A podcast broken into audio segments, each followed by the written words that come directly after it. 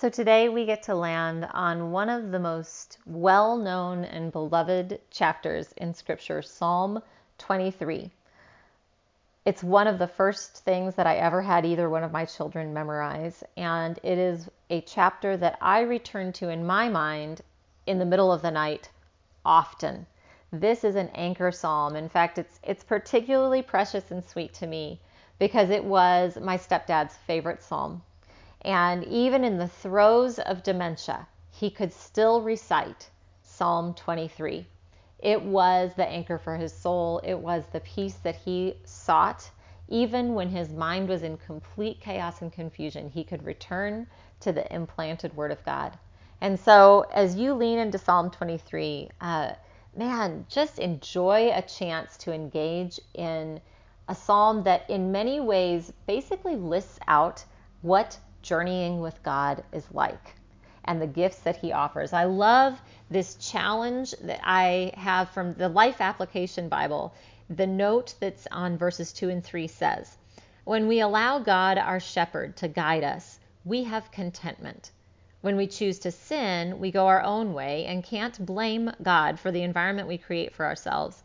Our shepherd knows the green pastures and quiet waters that will restore us. We'll reach these places only by following him obediently. Rebelling against the shepherd's leading is actually rebelling against our own best interests. We must remember this the next time we are tempted to go our own way rather than the shepherd's way." So as you read this short but beautiful chapter in Scripture, ask God to show you what is your way for me today. Not my way, but your way as demonstrated in Psalm 23.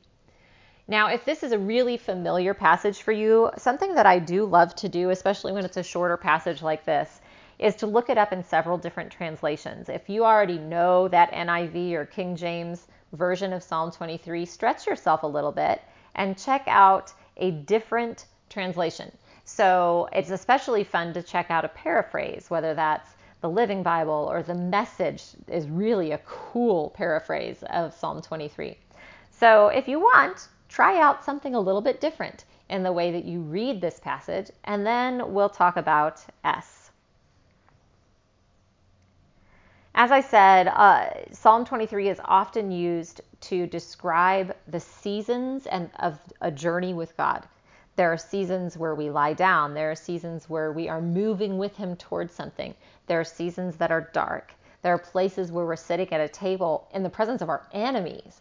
There are seasons where we remember his goodness and mercy flowing with us through all the days of our lives. So as you think about what verse you want to write down, perhaps a question you could ask yourself is, which verse best describes the season of life that I'm currently in? And copy that verse down for your S. Then we'll come back and talk about O. So for observation, this is a psalm of intimacy, because this is describing a journey with God that is one-on-one. We're not talking about the great big picture. This is God, our shepherd, holding us close. Just picture in your mind a shepherd with the lamb around his shoulders. It's as close as we can get. It's very intimate and very individual. And so as you write down your observation, what is it about this intimate journey with God that you see demonstrated in the verse that you wrote down? What's the behavior of the sheep? What's the action of the shepherd? And how does that speak to you today? Make a couple notes in observation, and then we'll talk about application. Well, I've already mentioned one application that I think is really powerful for Psalm 23 specifically, and that's to commit it to memory. You know, it's not a ton of verses. It's only 6 verses long. And so if you were to take 6 weeks and each week memorize one more verse, you would be able to do it very quickly. It's only a sentence or 2 per verse. If you took time every single day to review that one verse, and then the next week you would review verse 1 and commit to memory verse 2 and say them together through the weeks. 6 weeks, you will have this firmly planted in your mind if you do it 3 times a day, morning, noon, and evening, morning, afternoon, and evening, however that works into your schedule. It's so worth it to commit to memory. But your application may be a little bit different, and it might be something simply like, for example, if you chose verse 4, even though I walk through the valley of the shadow of death, I will fear no evil, for you are with me. Your rod and your staff, they comfort me. You could do a lot of things for application with this one. You could illustrate it. You could look up some illustrations and maybe make a new screensaver on your phone that shows an illustration of this particular verse. You could pray. Turn it into a prayer. God, teach me to not be afraid. Remind me that when you push me forward with your rod and when you pull me back with your staff, that's a comfort for me. So you can think about how it might change the way you respond to God, how it might change the way you see your current circumstances, how it might change the way you pray. So again, take some moments and really get concrete with your application. Then we'll talk about prayer. So I have a couple of options for you today. And I am actually going to go ahead and let this be a pretty long podcast compared to the other ones, because I'm going to tag something special on here at the end. But praying Psalm 23 is really a cool thing to do. And there's a lot of different ways you can do it. You can rewrite each one of those verses to apply to your own life and basically create a Psalm 23 that's very personal to you. You could put your name, rewrite the entire psalm, but put your name in it whenever it says my or any other kind of a pronoun. So example, the Lord is Terah's shepherd. Terah shall not be in want. He makes Terah lie down in green pastures. He leads Terah beside quiet waters. And it becomes this reflection and response moment for you and the Lord as you recognize, and it's almost a prayer of recognition. God, I recognize that you do this in my life. Or you could just simply let this be a time. Maybe there's someone in your life that you're longing for them to know Jesus and to have this kind of an intimate relationship with him. So maybe your prayer time today is for someone that you love who does not know the Lord, that they would get to experience what it is for him to be their shepherd and to have this kind of intimate journey with him. So whichever you choose to do, enjoy that time of prayer. And then if you want to come back, I'm going to give you the time mark here on when I'm going to begin this, but I'm actually going to take you through a Psalm 23 meditation of prayer from the book Journey of the Soul by Bill and Christy Gaultier. And here's why I think this is such a cool thing. And I'm just going to read the paragraph that introduces it. They said, it's good to put Psalm 23 in your soul kit. When the COVID-19 pandemic brought anxiety, fear, and grief, we pulled it out to rest in our shepherd's love. For decades, we've used it for teaching in small groups as a resource for God's peace and guidance. Neurological research shows how transformational a spiritual discipline like this can be.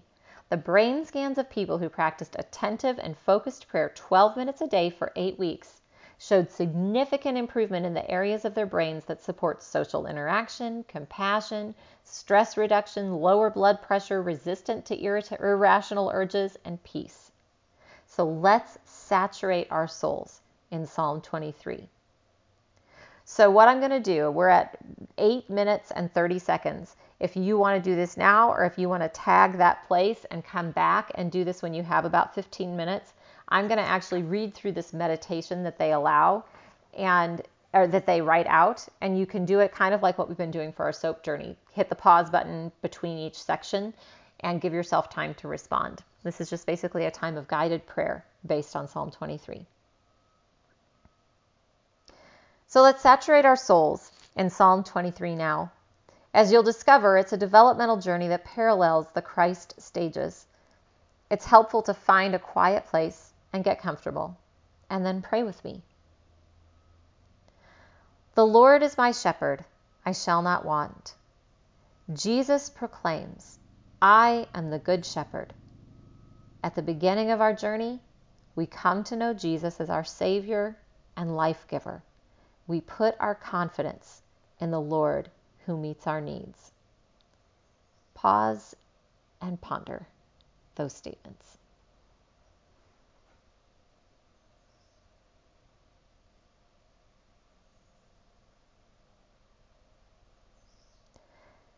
He makes me lie down in green pastures. Imagine yourself with the sheep in a lush green pasture, Keep grazing on God's grace until you're full. Then let yourself lie down in that green grass. Feel its softness. Feel your body relax and lighten. Jesus is our bread of life. He fills our hungry souls so we can rest in Him, find our contentment in Him, and grow in trust and peace. Just respond in your mind, in your heart, to this particular place, this green pasture place.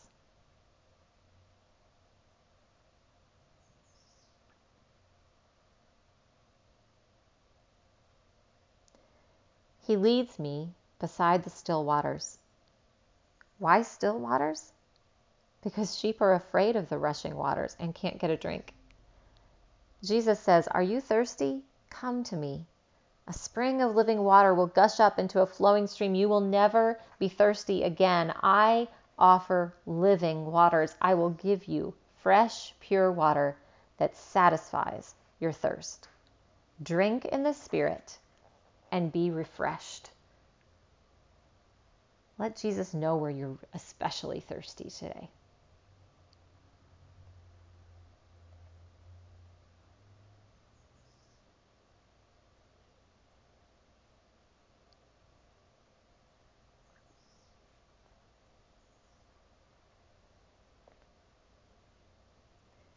He restores my soul.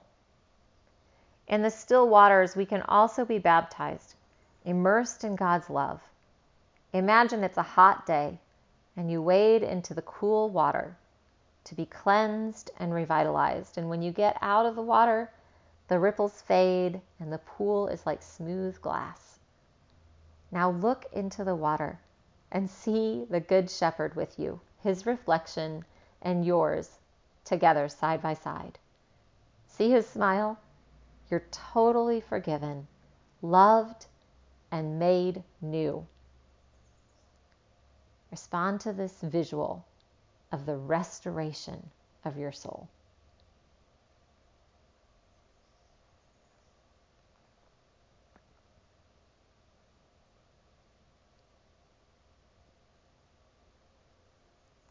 He leads me down the path of righteousness for his name's sake. Sheep are prone to wander and get lost. They follow other sheep. They may get stuck in pricker bushes. But Jesus knows the best way, and he leads us. Maybe you're at a fork in the road with a decision to make. Maybe you're struggling to love someone well. Pause here and ask Christ to guide you.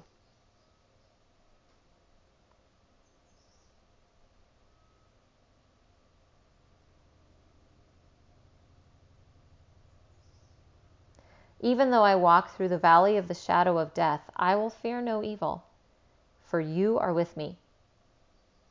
There are seasons when Good Shepherd needs to lead us through the dark valley, past snakes and cougars. Of course, we don't want to go this way, but it's the route to the high country where the temperatures are cool and the grass is green during the hot summer months. Jesus promises, "Never will I leave you, never will I forsake you. I am with you always, even to the end of the age. So fear not, little flock of sheep.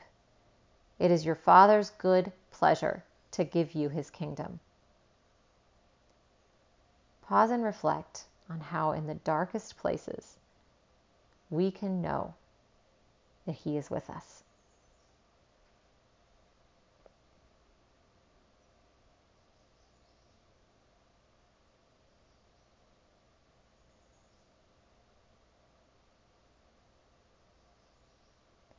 Your rod and your staff comfort me. Our Savior uses his rod to fight off our enemies. If we wander from the fold, he flings it out just beyond us to startle us and call us back into safe boundaries. He uses his staff to guide his sheep and to free us when we slip into a ravine.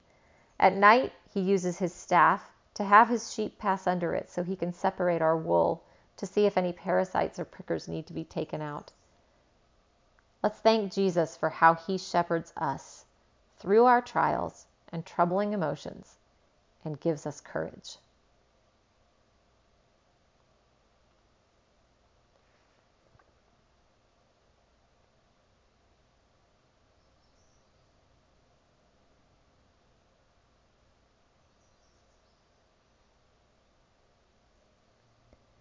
You prepare a table before me in the presence of my enemies. Our shepherd provides an abundant feast for us. We sit at the table and eat because the Lord is with us. It's a place of community and celebration, even with enemies around us. It's at the table that Jesus Christ breaks bread and pours wine, gives his body and blood to forgive us and heal our sins, to reconcile us to God. As the Lord forgives us, then we can figure out how to forgive those who mistreat us and be at peace. What does it look like to sit at the table with God today and let him prepare that table for you, even in the presence of your enemies?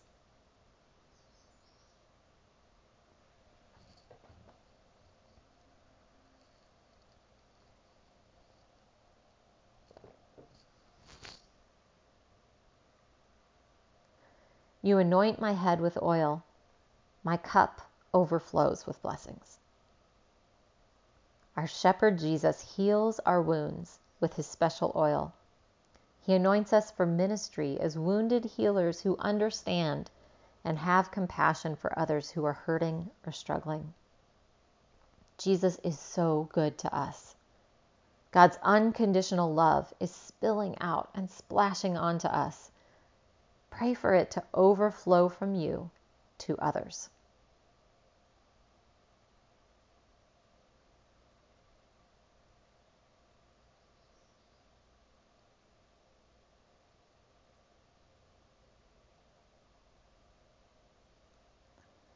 At the beginning of this journey, we were like children, and the Good Shepherd was like a directive parent.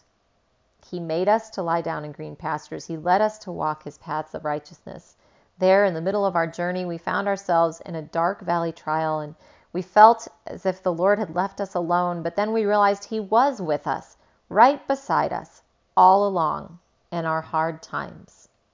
And now we read, "Surely goodness and mercy shall follow me all the days of my life." As we near the end of our journey, goodness and mercy follow us. The Spirit of Jesus is letting us be a step ahead, because we're growing up and we've learned the path in our heart. Still, at times, we need our shepherd to whisper from behind, "This is the way. Walk in it." What does it look like for goodness and mercy to follow you today?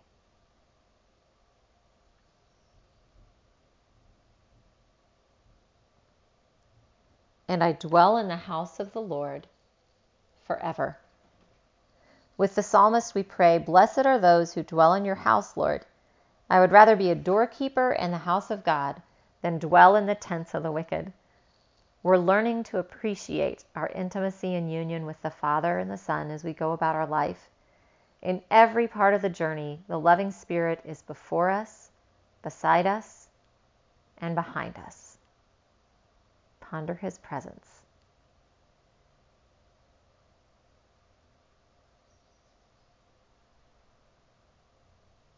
Amen.